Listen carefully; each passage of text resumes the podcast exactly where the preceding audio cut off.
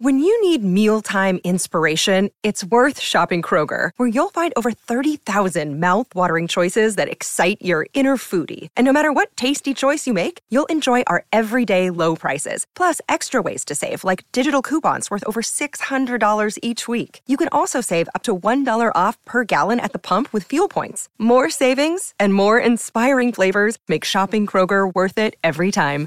Kroger, fresh for everyone. Fuel restrictions apply. It's an interesting thing for me. Like, you know, I feel like I'm really close with the boys, um, playing good footy. But yeah, I'm sort of just a little bit disjointed from the, the coaching staff in a way. I think it is it has stemmed from them thinking that I don't want to be there.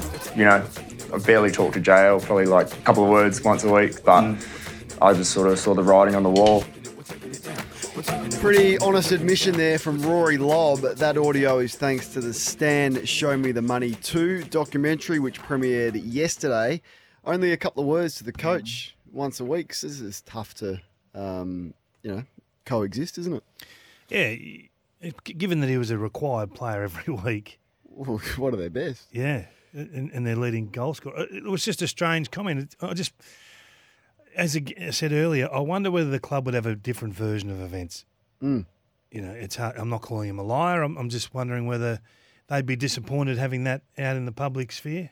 And the other one was Griffin Logue as well. Let, let me know if you've got that in, in the studio, Brooksy, about the audio that. Okay, let's have a listen to his teammate at the time, Griffin Logue. You don't have to be, yeah, footy genius to work out that you know you feel like you're not really wanted, kind of thing. It's clearly not a place for me um, right now there. So um, I only really got back in the team through luck, really. So Fremantle have come off worse out of this. So you got two players now. One saying he only speaks to the coach you know, a couple of words a week and out of favour, and, and Griffin Logue feels like he's not wanted. So if anyone is, yeah, if anyone would be upset, it might be Fremantle. And once again, they'll they would have their own version of events, but. Uh, Griffin Logue was wanted by a couple of other um, teams clearly and landed at Ten North Melbourne. It, it was great. It was Ten it was- teams wanted him. yeah, But that's amazing, isn't it? And there was, but there was a deal on the table, I think, for, for Griffin from Fremantle, but not to anywhere near the level um, that the other teams came for him from. I, I, I did find it fascinating. I'm, I'm most of the way through it. I think if you know, I had a look at what each decade could be known for, Kingy. So if the 80s was music and 70s was movies, I reckon the 2020s is going to be known for sports documentaries. I think we do it better. Well, the world does it better now, and and that's flowed through to our game. But from the Last Dance with, with Michael Jordan to Full Swing, which is the golf one on Netflix, to Drive to Survive. I think the insight sports fans now get into their sport, or not even their sport, like other people would be interested in this, is is as good as it gets. So I loved it. We'll speak to Robbie D'Orazio after eight o'clock, who's a key player in it, and the player that I thought came across best was Brodie Grundy. I mean, he loves Collingwood, and he loves Collingwood, and they were forcing him out the door, and he accepted it really, like with a with a brave face, with a maturity that perhaps you know certainly I wouldn't have had or others wouldn't have, and Max Gawn playing forward. So Gawn has said to him, "You got the ruck. I'm going to play forward." Yeah, I, I, I don't No, know if it's I'm as simple as that.